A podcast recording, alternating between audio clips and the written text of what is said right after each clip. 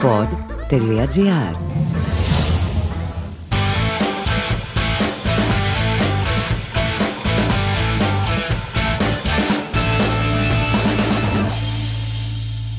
Γεια σας, γιατί με τραβάς βίντεο; Έχουμε τρεις κάμερες με τραβάνε βίντεο και με τραβάς και εσύ μου το απέσιο παλιό κινητό σου. Λοιπόν, ξεκινάμε. Συγγνώμη για αυτή τη μικρή διακοπή. Ξεκινάμε. Είμαστε εδώ στο άλλο ένα, άλλο ένα podcast.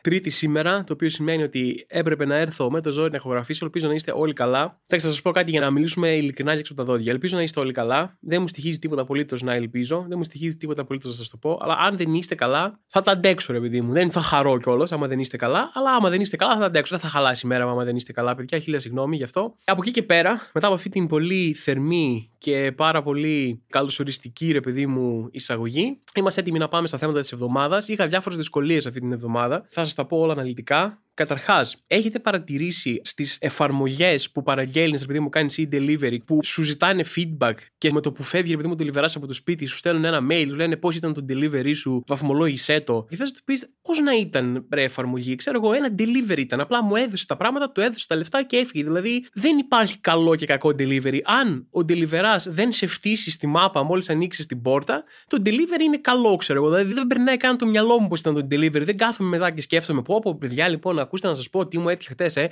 Είχα μια delivery, ο τύπος ήταν απίστευτος, ήρθε με ένα χαμόγελο, με έκανε να νιώσω, ξέρω εγώ, πούμε κτλ. Απίστευτο delivery. Αφού το σκεφτόμουν μετά μόνος μου στο σπίτι και ρεθιζόμουν, ξέρω εγώ. Δηλαδή η ικανοποίηση ήταν ατελείωτη από αυτό το delivery που είχα. Δεν ξέρω τι να σου πω, δεν ξέρω τι θέλεις από μένα. Ήταν ένα απλό delivery. Ήταν αδιάφορο. Ήταν μια συναλλαγή από έναν άνθρωπο ο οποίος κακοπληρώνεται, ξέρω εγώ. Έχει να αντιμετωπίσει χιλιάδες μαλάκες, ας πούμε, του έχουν ρουφήξει την ψυχή σαν το Shang Chi στο Mortal Kombat και έρχεται σε μένα, ξέρω εγώ, και μου λέει αυτό το γάμο φαΐ σου, πάρ το γάμο του σπίτι σου, λέω ευχαριστώ πολύ, του δίνω και μερικά λεφτά και φεύγει ο άνθρωπος. Ωραία. Τα τελευταία χρόνια υπάρχει πάρα πολύ αυτό το όλο ρεύμα μεγάλης ευαισθητοποίησης γύρω από το delivery τύπου μην παραγγέλνετε με ακραίες καιρικές συνθήκες, ξέρω εγώ, όταν βρέχει κτλ. Και, και προφανώς είναι εντελώς ανθρώπινο και εντελώς λογικό. Το άμα βρέχει, ξέρω εγώ, μην αναγκάσει έναν άνθρωπο να βγει με το μηχανάκι στους ξεσκισμένους δρόμους της Αθήνας. Έτσι είναι πάρα πολύ λογικό. Και, αλλά το έχω πάθει δύο-τρεις φορές. Α πούμε, ένα βράδυ ήμουνα μέσα, είχα κλείσει τα παράθυρα, είχα ανοιχτό air condition, δεν καταλάβαινα καθόλου τι γίνεται. Παραγγέλνω από τα KFC συγκεκριμένα, γιατί έχω αυτό το healthy lifestyle, ας πούμε, προσπαθώ να διατηρήσω έρχονται, ανοίγω εκείνη ένας τύπος σαν τον πατέρα μου, ξέρω εγώ, 60 χρονών, ένας συμπαθέστατος, ας πούμε, κυριούλης και φοράει αδιάβροχο που είναι βρεγμένο. Και καταλαβαίνω ότι βρέχει εκείνη τη στιγμή. Και αρχίζω και νιώθω χάλια, του λέω πω, συγγνώμη, δεν κατάλαβα ότι βρέχει. Του έδωσε ένα πολύ γερό φιλοδόρημα, ρε παιδί μου. Μου λέει, καλά, μην ανησυχείς, μου λέει, δεν βρέχει τώρα, μου λέει, έβρεχε πιο πριν. Του λέω, εντάξει, συγγνώμη, απλά δεν το είχα καταλάβει, είχα κλειστά παράθυρα, δεν πήρα χαμπάρι καθόλου. Λέω αργότερα αυτή την ιστορία στην κοπέλα μου, ρε παιδί μου, και της λέω, έγινε αυτό και ένιωσα άσχημα, ξέρω, τον έφερα μέσα στη βροχή. Λέω και ήταν και 60 χρονών, ας πούμε, ήταν μεγάλος, δεν είναι το κάνει τύπου, για να βγάλει το φοιτητικά χρόνια, ξέρω εγώ, και τα λοιπά. Και μου λέει, καλά, εντάξει, μου λέει, μπορεί να ήταν μεγάλος γιατί ήταν ο ιδιοκτήτης, μου λέει, της επιχείρησης και να ήταν μόνος του. Και του λέω, κοίταξε, λέω, δεν έχω δει ποτέ φωτογραφίες, αλλά δεν νομίζω ότι ήταν ο CEO του KFC αυτός ο τύπος, ο τυπάκος που ήρθε, ρε παιδί μου, να μου ανοίξει και να μου δώσει το φαγητό. Αν μου λέει τα KFC πήρες, λέω, ναι, ναι, εντάξει, λέω, δεν το ήξερες, αλλά ναι, είναι λίγο δύσκολο να είναι ο Colonel Sanders, πώς τον λένε, ο τύπος αυτός, η μασκό του KFC. Παρ' όλα αυτά έμοιαζε λίγο, οπότε δεν ξέρω κιόλας, μπορεί και να ήταν, οπότε ναι.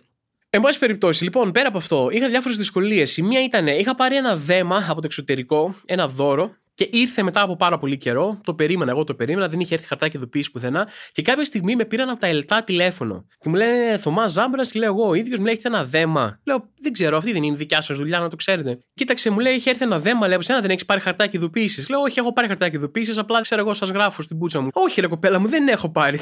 ε, τι να σου πω, δεν έχω πάρει, δεν το ήξερα καν. Μου λέει: Οκ, είναι εδώ ένα δέμα, μου λέει: Να το πάρεις. Μου λέει: Φάκελος είναι. Α, OK, okay, της λέω, αλλά μου λέει: Εσύ θα πεις δέμα. Και λέω για ποιο λόγο λέω αυτό το undercover, για να μην μας καταλάβουν οι εχθροί μας. Και μου λέει, Όχι, μου λέει έτσι θα το βρούνε. Αν τους πεις, λέει φάκελο, δεν θα το βρούνε. OK, okay, λέω, σε εμπιστεύομαι, αφού δουλεύεις στον ίδιο χώρο. Πάω, και επειδή είναι από το εξωτερικό, ρε παιδί μου, για κάποιο λόγο έχουν γράψει το όνομά μου με στυλό αντί να το πάρουν copy-paste όπως το έχω γράψει εγώ. Και ο φάκελος γράφει απάνω, πρέπει να θυμηθώ, έγραφε Θάνας Ζάμπας. Δηλαδή είναι πολύ εύκολο να είναι κάποιος Μεξικάνος και να μπερδεύτηκαν τελείως τα πράγματα και να ήρθαν σε μένα. Και λέω, τώρα εγώ έχω έρθει με μια ταυτότητα η οποία γράφει Θωμάς Ζάμπρας και οι άλλοι έχουν ένα πακέτο που γράφει Θάνας Ζάμπας. Οπότε δεν υπάρχει καμιά περίπτωση να καταφέρω να το πάρω. Δεν υπάρχει κανένα περίπτωση να μου πούνε Α, ναι, το βλέπω εδώ πέρα είστε το ίδιο άτομο, ξέρω εγώ. Ο Θωμάς Ζάμπρας είναι ίδιος με τον Θάνα Ζάμπα. Δηλαδή, πιο εύκολα θα το έπαιρνα άμα τους έλεγα, λέγομαι Απόστολος Νικολαίδης, ξέρω εγώ, ας πούμε. Δηλαδή, πιο κοντά είναι αυτό από το δικό μου. Σε αυτό το σημείο είναι πιο εύκολο, νομίζω, να κάνω ληστεία, να μπω μέσα, ξέρω εγώ, με ένα όπλο και να τους πω ψηλά τα χέρια, δώστε μου το δέμα, ας πούμε. Πιο εύκολο θα μου το δώσουν έτσι παρά να καταφέρω να πάρω την ταυτότητα. Παρ' όλα αυτά ήταν λογική. Εντάξει, τους είπα την ημερομηνία, τους είπα ρε παιδί μου τον αριθμό, κάπως καταφέραμε και το βρήκαμε και το πήρα. Γενικά παθαίνω, είναι ένα πράγμα που έχω συχνά, η κρίση πανικού, ρε παιδί μου, που πάρα πολλοί κόσμος έχει και όσοι έχουν και έχουν πάθει ξέρουν ότι έχει διακυμάνσεις, έχει ελαφριές, έχει πιο βαριές, μπορείς να υποφέρεις, ρε παιδί μου, πολύ άσχημα. Έμαθα μία πρόσφατα, πήγα ένα μεγάλο καυγά, τέλος πάντων, όταν ένας χαμός, ξέρω εγώ, είχα διάφορα άγχη μαζεμένα στο μυαλό μου. Παθαίνω μία κρυσάρα πανικού που ήταν κάπως μεγαλύτερη από ό,τι συνήθως. Οπότε είχα ανεβάσει χτύπους για πάρα πολλή ώρα και λέω για καλό και για κακό, Α πεταχτώ μία σε ένα νοσοκομείο, ρε παιδί μου. Τίποτα. Μία τυπική εξάρτηση να ακούσει κάποιος την καρδιά μου. Εσύ καρδιά είναι από αυτές τις ιστορίες που ακούσω ότι αχ, αν είχε πάει πέντε λεπτά νωρίτερα στο νοσοκομείο θα τον είχαν προλάβει. Ξέρω εγώ, δεν ήθελα να είμαι αυτός ο τύπος. Εντάξει, οπότε λέω ας πάω πέντε λεπτά νωρίτερα στο νοσοκομείο, να δω τι είναι. Μπαίνω μέσα και μέχρι να φτάσω είχα αρχίσει, ρε παιδί μου, να ηρεμώ, είχα αρχίσει να πέφτουν χτύπηση τη καρδιά μου και σιγά σιγά φτάνοντας προς τα εκεί άρχισα να βλέπω μπροστά μου το πώς θα παίξει αυτό. Θα πάω στα επίγοντα ενός νοσοκομείου, διότι ήρθα έτσι χωρίς ραντεβού, θα τους πω τι έγινε. Ε, πριν από λίγο, ρε παιδί μου, είχα αυτό. Και θα μου διάολου στείλουν, ξέρω εγώ. Έχω αρχίσει να το βλέπω. Οπότε, φτάνοντας στην πόρτα, έχω χάσει την αυτοπεποίθησή μου ότι αξίζω να βρίσκομαι σε αυτό το χώρο. Και δεν ξέρω και τι είδους επίγοντα περιστατικά έχει. Μπορεί να έχει ανθρώπους που πεθαίνουν, ας πούμε, όντως εκείνη την ώρα. Οπότε, φτάνοντας μέχρι την πόρτα, έχω χάσει πλέον την αυτοπεποίθησή μου. Εν τω μεταξύ, έχω να αντιμετωπίσω και αυτό κάθε φορά. Με αναγνωρίζει που και που κανένας άνθρωπος και πάντα θέλουν να κάνουν κάποιο είδους αστείο όταν με αναγνωρίζουν. Οπότε, μπαίνοντας από την πόρτα, έχει ένα security και του λέω καλησπέρα, λέω θέλω για καρδιολογικό τέλος πάντων. Και μου λέει, και το καρδιολογικό μου λέει είναι από εκεί και μην κάνεις κανένα αστείο. Και εκείνη την ώρα πάνω στον πανικό δεν κατάλαβα καν τι εννοεί. Και λέω, φάση, για ποιο λόγο με τραμπουκίζει ο security εγώ στο νοσοκομείο που ήρθα να κοιτάξει την καρδιά μου. Και μετά τον βλέπω να χαμογελάει σαν ηλίθιος εγώ για την αστιάρα που είπε και κατάλαβα ότι ήταν μια προσπάθεια να πει κάτι αστείο ρε παιδί μου γιατί με αναγνώρισε. Τέλος πάντων, ωραία, μπαίνω μέσα, φτάνω στην πύλη, βλέπω εκεί πέρα μια τύπησα με στολή νοσοκόμα εγώ και μου λέει καλησπέρα, μου λέει τι έχετε; Πρακτικά δεν έχω κάτι, της λέω αυτή τη στιγμή. Είχα κάτι νωρίτερα. Καταλαβαίνω ότι μπορεί να έχετε δουλειά. Δεν είναι κάτι επίγον, δεν πεθαίνω. Άμα υπάρχει κάποιος να με κοιτάξει, να μου πει ότι είναι όλα OK, ρε παιδί μου, να φύγει, ώστε αν πεθάνω να είναι δικιά του η ευθύνη και όχι δικιά μου, γιατί αυτό με νοιάζει περισσότερο. Τώρα, αν πεθάνω, ξέρω εγώ, είναι μικρότερο πρόβλημα από αυτό. Δεν θέλω να έχω φορτωθεί εγώ τις ενοχές και τις τύψεις για τον ίδιο μου το θάνατο, να είναι ευθύνη κάποιου άλλου. Λένε, Α, έμαθες για το Θωμά, ε, ιατρική, ιατρική αμέλεια, ο γιατρός ήταν ανεύθυνο, ξέρω κτλ. Ο Θωμάς ο καημένος πήγε στο νοσοκομείο, την πάλεψε, αλλά ο γιατρός του τίποτα δεν στην Ελλάδα, είμαστε χάλια, Ελλαδιστάν και τέτοια. Λοιπόν, Μπαίνω μέσα και έρχεται ξέρω, ο γιατρός, τι έχεις, φάση κατευθείαν, ξέρω εγώ, ήδη από το βλέμμα μου ότι δεν έχω ρε παιδί μου κάτι. Και του λέω, έπαθα λέω μια κρίση, είχα αυτό, ξέρω, είχα ανεβασμένους παλμούς για ώρα και ήρθα να κοιτάξω άμα είναι εντάξει κτλ. Μου λέει, έχεις κάτι τώρα; Λέω, Όχι, τώρα λέω, δεν έχω κάτι. Όπως βλέπεις, είμαι μια χαρά. Έπαθες κρίση πανικού, ας πούμε. Του λέω, Ναι, κρίση πανικού. Ε, μου λέει, αφού παθαίνεις κρίση πανικού, κρίση πανικού είναι. Τι ήρθες να κάνεις τα επίγοντα. Λέω, Ναι, έχετε δίκιο. Λέω, Συγγνώμη, γιατρέ, κατεβάζω το παντελόνι μου να μου αρχίσει να με χτυπάει στον κόλο με μια σανίδα, ξέρω εγώ κλπ. Είπα, λέω και στην είσοδο όταν με ρωτήσαν τι κάνω εδώ πέρα, ότι δεν είναι κάτι επίγον. Δεν πεθαίνω αυτή τη στιγμή. Αν έχετε δουλειά, δεν το καταλαβαίνω. Αλλά γάμο το σπίτι μου έγινε κάτι. Πέρασα ένα είδους επεισόδιο τέλος πάντων. Είχα πολύ δυνατούς παλμούς για πάρα πολλή ώρα είμαι βαρύς, εξαντλώ το σώμα μου τελευταία και ψυχολογικά και σωματικά, ξέρω εγώ. Ήρθα στο νοσοκομείο να σιγουρευτώ ότι είναι όλα OK. Και τι φοβήθηκα. Δεν θα νιώσω ένοχος αυτή τη στιγμή γιατί εσύ βαριέσαι ή έχεις πολλή δουλειά και το καταλαβαίνω. Ευχαριστούμε πάρα πολύ για όλα αυτά που κάνετε με λίγα λεφτά, ξέρω εγώ. Αλλά τι να κάνω τώρα; Χίλια συγγνώμη που ήρθα να τσεκάρω ότι είναι όλα OK, αλλά ήρθα να τσεκάρω ότι είναι όλα OK. Τόσα πράγματα ακούς. Ναι, μου λέει εντάξει, OK, ξέρω εγώ. Μετά ηρεμεί κάποια στιγμή και αυτός. Μου λέει εγώ το μόνο που μπορώ να κάνω εδώ πέρα είναι να σου κάνω ένα καρδιογράφημα για να δω αν έχεις έμφραγμα. Και του λέω, OK, okay. λέω, ας κάνουμε αυτό. Ξέρω εγώ. Το έμφραγμα, του λέω, το είχα στο μυαλό μου πολύ διαφορετικό. Δηλαδή, μπορεί αυτή τη στιγμή που μιλάμε να έχω έμφραγμα, ας πούμε, νόμιζα ότι είναι κάτι πολύ πιο σοβαρό. Λέει, υπάρχει κόσμος που σηκώνεται με έμφραγμα και πηγαίνει, ας πούμε, στο νοσοκομείο και μπαίνει μέσα και δεν ξέρει κανένας άμα έχει, ας πούμε, πρέπει να κάνουμε καρδιογράφημα για να το δούμε. Γιατί εγώ έχω ακούσει κόσμο να πεθαίνει από αυτό. Όχι, μου λέει, μπορεί να έχεις πάθει ένα μικρό, ας πούμε. Άντε, λέω, ας το δούμε, ας τσεκάρουμε. Λέω, αν έχω ένα μικρό έμφραγμα, θα είναι ωραία ιστορία για τα 33 μου. Κάνω μια εξέταση, μου κάνει ένα καρδιογράφημα, μου λέει τέλεια είναι η καρδιά σου, μου λέει λίγο ανεβασμένη χτύπη, μου λέει αλλά είναι λογικό. Αλλά μου λέει τέλεια, ξέρω εγώ, μπράβο, καταπληκτικά. Μου λέει κάτσε να σου πάρουμε και λίγο αίμα. Έρχονται, μου παίρνουν αίμα. Με έχουν εξαπλώσει εντωμεταξύ. Δεν ξέρω αν όλοι οι άνθρωποι του κόσμου συχαίνονται όσο συχαίνομαι εγώ, τα νοσοκομεία κτλ. Αλλά και τώρα επί COVID αυτό έχει πάει επί 100 ρε παιδί μου, αλλά πάντα όταν έπρεπε να μπω σε ένα νοσοκομείο και να κουμπίσω πράγματα που υπάρχουν μέσα σε ένα νοσοκομείο, να κάτσω σε καρέκλες, να με ξαπλώσουν σε κρεβάτια που ξέρω ότι έχουν ακουμπήσει χιλιάδες άρρωστοι άνθρωποι, χιλιάδες βρωμεροί άνθρωποι που δεν ξέρω καν από πού έχουν περάσει και τι έχουν, εντάξει, πάντα με έπιανε σκέτη κατάθλιψη. Την ώρα που με εξέταζε ο γιατρός, εγώ σκεφτόμουν πώς θα γυρίσω στο σπίτι και πώς θα ξύσω ένα κομμάτι δέρματος, ρε παιδί μου, από παντού. Θα κάψω, λέω, τα ρούχα μου σίγουρα, αυτό είναι σίγουρο, δηλαδή ρούχα είναι, πράγματα είναι, μπορώ να πάρω πάντα καινούρια, εντάξει, αλλά το δέρμα μου θέλω να φύγει μία στρώση δέρματος. Δεν υπάρχει κάποια πλήση που μπορώ να κάνω που να διώξει αυτό το πράγμα το νοσοκομείο απάνω μου. Τέλος πάντων, κάνω επειδή μου τις εξετάσεις, τελειώνω. Μου κάνουν και μια εξέταση αίματο γενική. Μου λένε όλα καλά, ξέρω, κάθομαι εκεί πέρα, περιμένω λίγα. Κατά από ώρα και μου λένε πάρε αυτό το χαρτί και μου λέει πήγαινε από το ταμείο. Τη λέω για ποιο λόγο να πάω από το ταμείο, λέω πρέπει να πληρώσω κάτι. Πληρώνω 220 ευρώ το μήνα συν ένσημα για την γαμημένη μου υγεία. Δεν μπορώ να κάνω μια εξέταση αίματος και ένα καρδιογράφημα χωρίς να το πληρώσω. Και αρχίζω και μπαίνω σε rant εγώ, ξέρω. Και μου λένε όχι, μου λέει δεν πληρώσεις τίποτα. Απλά πρέπει να πας να το δείξεις, ξέρω εγώ, για να το περάσει στο σύστημα. Α, άντε λέω, OK, okay, ξέρω εγώ, τζάμπα τα νεύρα. Πηγαίνω. Εκεί πέρα ήταν κάποιοι άλλοι άνθρωποι που μαθαίνω ότι πρακτικά το μόνο που σου καλύπτει η ασφάλεια υγείας είναι τις απόλυτα τυπικές εξετάσεις και αυτές μία φορά στο τόσο. Δηλαδή, εξέταση αίματος. Εξέταση αίματος, όταν λέμε, δεν κοιτάνε χοληστερίνες και τέτοια, όχι μια αναλυτική εξέταση αίματος. Οτιδήποτε άλλο ήθελα να κάνω, σχεδόν δεν μπορούσα να το γράψω. Και πηγαίνω, να λέω, πάρε το χαρτί μου, είπαν δεν θα πληρώσω κάτι. Και μου λέει, Όχι, φίλε μου, λέει, δεν θα πληρώσει κάτι. Δημόσιο νοσοκομείο είναι. Αλλήμον αν πληρώναμε και εδώ. Και του λέω, Φίλε, δεν ξέρω αν σε έχει ενημερώσει κανένας, αλλά μια χαρά πληρώνεις ένα σωρό πράγματα και στο δημόσιο δημόσιο νοσοκομείο, έτσι. Μια χαρά συμμετοχή έχεις σε ένα σωρό πράγματα και μια χαρά ένα σωρό πράγματα δεν δικαιολογούνται καθόλου. Και μιλάμε τώρα για πράγματα πολύ βασικά. Α πούμε, θεραπείες για ανθρώπους που έχουν καρκίνο, φάρμακα για ανθρώπους που έχουν καρκίνο, ξέρω, δεν δικαιολογούνται καθόλου. Οπότε δεν θα ήθελα να έχω πνεύμα από σένα. Ο δημόσιο νοσοκομείο είναι εδώ, δεν πληρώνουμε. Όταν χρειάζεται να πληρώσουμε ένα σωρό πράγματα. Τέλος πάντων, πάει αυτή η σκληρή εβδομάδα. Και τώρα για την επικαιρότητα θα πάρω το ύφος παρουσιαστής μου και θα πω Σάλος επικράτησε με τις δηλώσεις Χριστόφορου Βερναρδάκη. Βερναρδάκη έχει 5 ή 6 ρο αυτό το όνομα μέσα. Δεν μπορώ καθόλου λοιπόν. Εν πάση περιπτώσει, πρώην Υπουργός Επικρατείας του ΣΥΡΙΖΑ έκανε ένα βίντεο στο TikTok. Γιατί τώρα ένας πρώην Υπουργός του ΣΥΡΙΖΑ με σύλικα κάθισε και έκανε ένα βίντεο στο TikTok. Μου λέτε εσείς τώρα δεν έχω ιδέα, ξέρω. Δηλαδή, τι να σας πω. Εγώ είμαι 33 και νιώθω ήδη too old για το TikTok. Ο άλλος λέει κάτσε, εγώ το έχω. Δεν υπάρχει τίποτα που να πάει στραβά εδώ πέρα, θα τα καταφέρω. Και τι κάνει, κάνει ένα βίντεο για να κράξει την κεραμαίο που λες δεν υπάρχει τίποτα πιο safe στον κόσμο αυτή τη στιγμή στην Ελλάδα να κάνω από το να κράξω την Κεραμέως. Είναι το πιο απλό πράγμα στον κόσμο. Είναι πάντα λάθος σε κάθε τέτοιο. Έχει διαλύσει τη δημόσια παιδεία.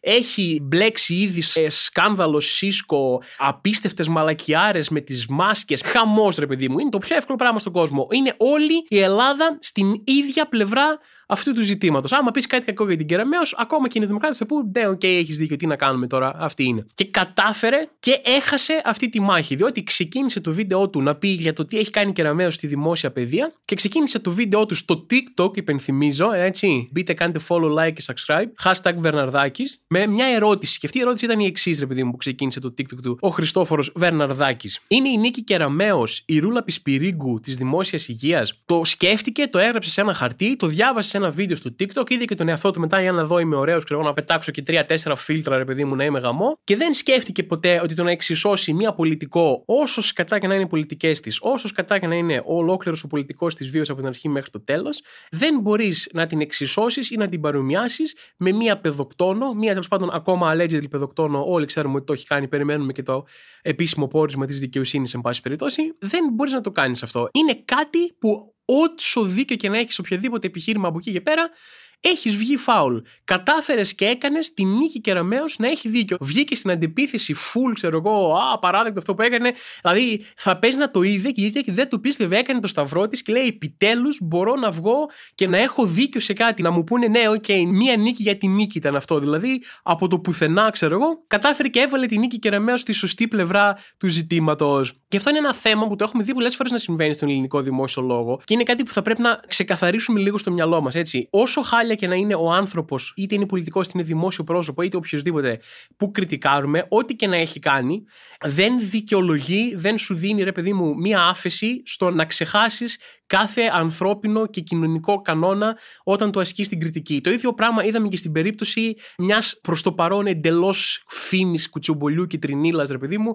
ότι ο Άδωνης Γεωργιάδης έχει απατήσει την Ευγενία Μανολίδου με μια κάποια τραγουδίστρια, μοντέλο, δεν ξέρω κι εγώ τι, ας πούμε, και μάλιστα τους έπιασε και την έδιρε μια ολόκληρη ασχήμια τέλος πάντων, η οποία αυτή τη στιγμή είναι σε επίπεδο κουτσομπολιού, ξέρω εγώ, στα social media, αλλά συζητιέται πολύ αυτή τη στιγμή. Δεν έχει επιβεβαιωθεί από κάποια επίσημη πηγή αυτό πουθενά, οπότε ξαναλέω ότι είναι απλά κουτσομπολιό. Αλλά επειδή συζητιέται full στα social media, η κατάσταση έχει ξεφύγει και τρώει άπειρο κράξιμο η Χριστίνα Κολέτσα, τέλος πάντων, που είναι το μήλον της έρηδο εδώ πέρα, για το τι σοϊ γυναίκα είναι, για το τι κάνει βίζιτε και την κράζουν για ένα πράγμα που ξαναλέω δεν έχουμε επιβεβαιώσει καν ότι έχει γίνει.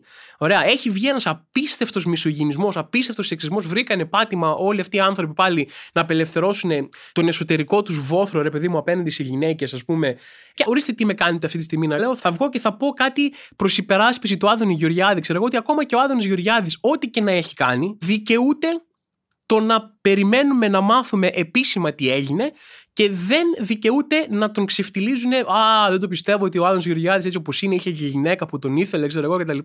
Δηλαδή δεν μας δικαιολογεί το πόσο σκατά είναι ο Άδωνο Γεωργιάδης ενώ σαν πολιτικός και σαν άνθρωπος, έτσι, να ξεχάσουμε κάθε κανόνα που έχουμε, προσπαθούμε να χτίσουμε τόσα χρόνια για την εικόνα σώματος, για το bullying, για το body shaming κτλ. Και, και να αρχίσουμε να λέμε Α, πώς είναι ο τύπος είναι έτσι, είναι σκατά και τι ήθελε να κάνει σεξ κτλ. Και, και να κράζουμε και μια γυναίκα η οποία δεν φταίει σε τίποτα πέρα από το άμα θέλεις να τη καταλογίσεις το ότι δεν σεβάστηκε τα ιερά δεσμά του γάμου, ξέρω εγώ, αν είναι αυτό για εσάς για κάποιο λόγο αμαρτία, ας πούμε, ακόμα το 2022, δεν μας δικαιολογεί τίποτα να ξεπεράσουμε τα όρια. Καμία σχεδόν πράξη δεν δικαιολογεί να ξεπεράσεις τα όρια και τους κανόνες και την ανθρώπινη συμπεριφορά που παλεύουν άνθρωποι πολύ καιρό να χτίσουμε, επειδή, α, OK, okay, αυτός είναι δημόσια μη αρεστός, αυτή είναι δημόσια μη αρεστή ή ασόβαρη περσόνα, γιατί δεν είναι καλλιτέχνης της λυρικής και είναι τραγουδίστρια ή σκυλάδικο ή δεν ξέρω κι εγώ τι είναι.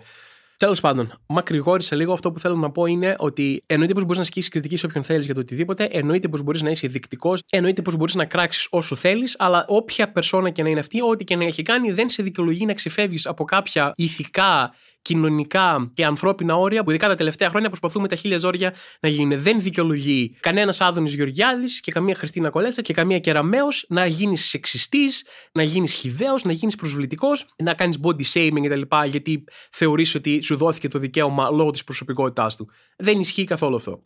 Σε πιο διασκεδαστικές ας πούμε και ανάλαφρες ειδήσεις, αυτή την εβδομάδα αποκάλυψε ο Τζο Μπάιντεν μια φωτογραφία που έβγαλε η NASA είναι λέει η πιο αναλυτική, η πιο βαθιά φωτογραφία που έχουμε βγάλει ποτέ του σύμπαντος. Δείχνει το σύμπαν πριν από 13 δισεκατομμύρια χρόνια, όπου το σύμπαν ξέρω εγώ είναι 14 δισεκατομμύρια χρόνια περίπου, ξέρω εγώ, αυτό είναι 13 δισεκατομμύρια πίσω. Και θα σας πω κάτι που έχω ξαναπεί πάρα πολλές φορές. Παιδιά, ωρε φίλε, δεν με νοιάζει καθόλου. Δηλαδή, χέστηκα, έχω βγάλει και εγώ φωτογραφίες, ωραία τον νυχτερινό ουρανό με τέσσερα αστέρια να φαίνονται και κάτι δέντρα. Θα σας ανεβάσω στο Instagram να τις δείτε.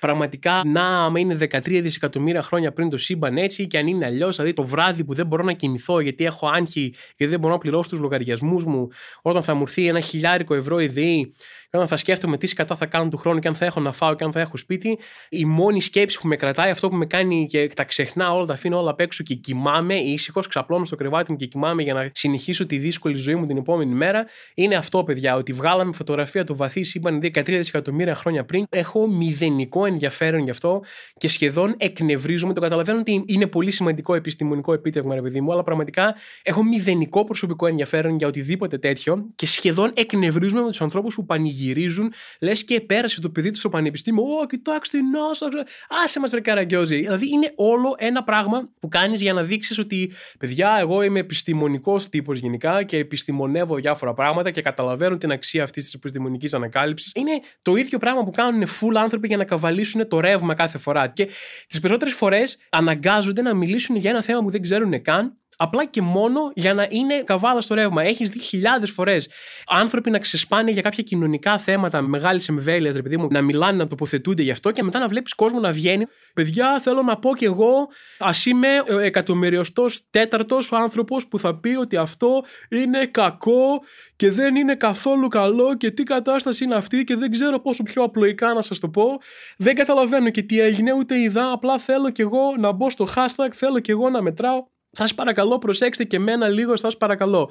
Ωραία, είναι ακριβώς το ίδιο πράγμα. είναι λέει 13 δισεκατομμύρια χρόνια και το είδα και εγώ και λέω Α, γι' αυτό είναι έτσι. Γιατί είχα δει μια φωτογραφία εγώ από πριν που ήταν 10 δισεκατομμύρια χρόνια και τώρα κατάλαβα τις διαφορές εδώ πέρα. Δηλαδή, εντάξει, είναι πραγματικά λαμπάκια σε μια μαύρη οθόνη, ξέρω ο Χριστός και η Παναγία. Τέλος πάντων.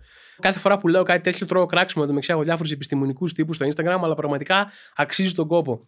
Και θα κλείσουμε με το βλάκα της εβδομάδας, το οποίο είναι πραγματικά μεγάλο ταλέντο με τέτοιες βλακίες που γίνονται μέσα στην εβδομάδα να καταφέρεις να κερδίσεις αυτό το βραβείο. Αλλά ένας τουρίστας λέει είχε πάει στο Βεζούβιο, ο οποίος για όποιον δεν ξέρει, θυμίζω ότι είναι ένα γαμημένο ηφαίστειο. Βγήκε λέει από το μονοπάτι που πρέπει να πας κανονικά και πήγε σε ένα επικίνδυνο μονοπάτι μόνος του με την οικογένειά του. Και τι πρόβλημα να υπάρχει να πας σε ένα επικίνδυνο μονοπάτι σε ένα ηφαίστειο.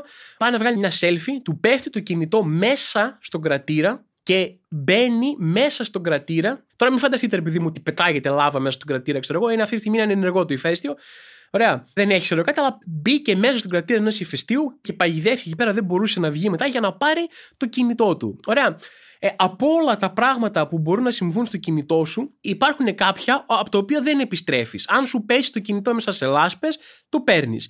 Αν σου πέσει το κινητό μέσα σε μια λακκούβα με νερό, το παίρνεις. Αν σου πέσει το κινητό μέσα σε κέτσαπ, το παίρνεις και το καθαρίζεις. Αν σου πέσει το κινητό σε ένα κρατήρα ενός ηφαιστείου, λες τι να κάνουμε τώρα, προχωράς τη ζωή σου και παίρνεις ένα άλλο κινητό. Διότι δεν αξίζουν 500 ευρώ να πηδήξεις μέσα σε ένα ηφαίστειο και να προσπαθήσεις να βγάλεις το κινητό σου. Εντάξει, τόσο καλύτερα αυτή η selfie πια που την ήθελα οπωσδήποτε φάση τη χρειάζομαι για το Instagram μου, ξέρω εγώ. Είναι σαν να σου έπεσε το κινητό σε σκατά. Ωραία. Έχω ακούσει χιλιάδες ιστορίες μου έπεσε το κινητό σε μια τουαλέτα και πήγα να το πάρω. Γιατί, γιατί πήγες να πάρεις το κινητό, θα το ξαναβάλεις στο πρόσωπό σου; Ο άλλος λέει: Πήγες σε μια τουαλέτα στα McDonald's, λέει: Το έπεσε μέσα και το πήρε, το πήρες να το κάνεις. Τι θα το βάλεις στο πρόσωπό σου αυτό το κινητό, με τι θα το καθαρίσει ακριβώς; Πρέπει να πάρεις αυτά τα. Έχετε δει κάτι υδροκόφτες που πετάει νερό με τόση πολύ πίεση που κόβει μέταλλα. Να το πιτσιλίσει με αυτό, να το αφήσεις τέσσερα κομματάκια το κινητό για να καθαρίσει και να το ξαναβάλεις στο μέτωπο. Απλά παραδέχεσαι την ήττα σου, λες: Οκ, έπεσε μέσα σε μια δημόσια τουαλέτα το κινητό μου, έπεσε μέσα στο ηφαίστειο, τελείωσε. Και πήγαν λέει και τους απεγκλωβίσανε μετά τους βλαμμένους, ξέρω εγώ, αυτούς τους τουρίστες και τώρα αντιμετωπίζουν και προβλήματα με τον νόμο γιατί παραβίασαν το δημόσιο χώρο αυτών τέλος πάντων και μπήκαν σε απογορευμένη περιοχή. Οπότε ναι, εν πάση περιπτώσει, σαν συμβουλή, ρε παιδί μου, από μένα για εσάς, από αυτό εδώ το podcast, αν πέσει το κινητό σας μέσα σε ένα ηφαίστειο, πάρτε ένα άλλο. Θα σας πάρω εγώ, ξέρω Στείλτε μου ένα μήνυμα, ξέρω άμα είστε σε αυτή την απίθανη περίπτωση το 1% των ανθρώπων που χάνουν το κινητό τους σε ηφαίστειο, πάρτε με ένα τηλέφωνο και θα σας πάρω εγώ ένα καινούριο. Αφήστε το εκεί πέρα το καημένο, δεν πειράζει.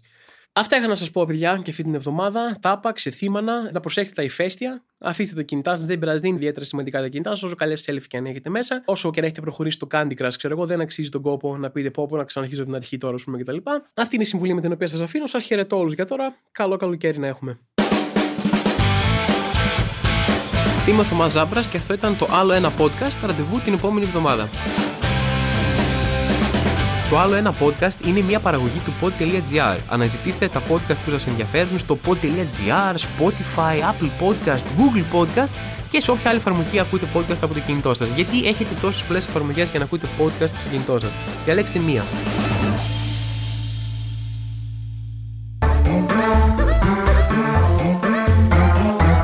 Pod.gr. Το καλό να ακούγεται.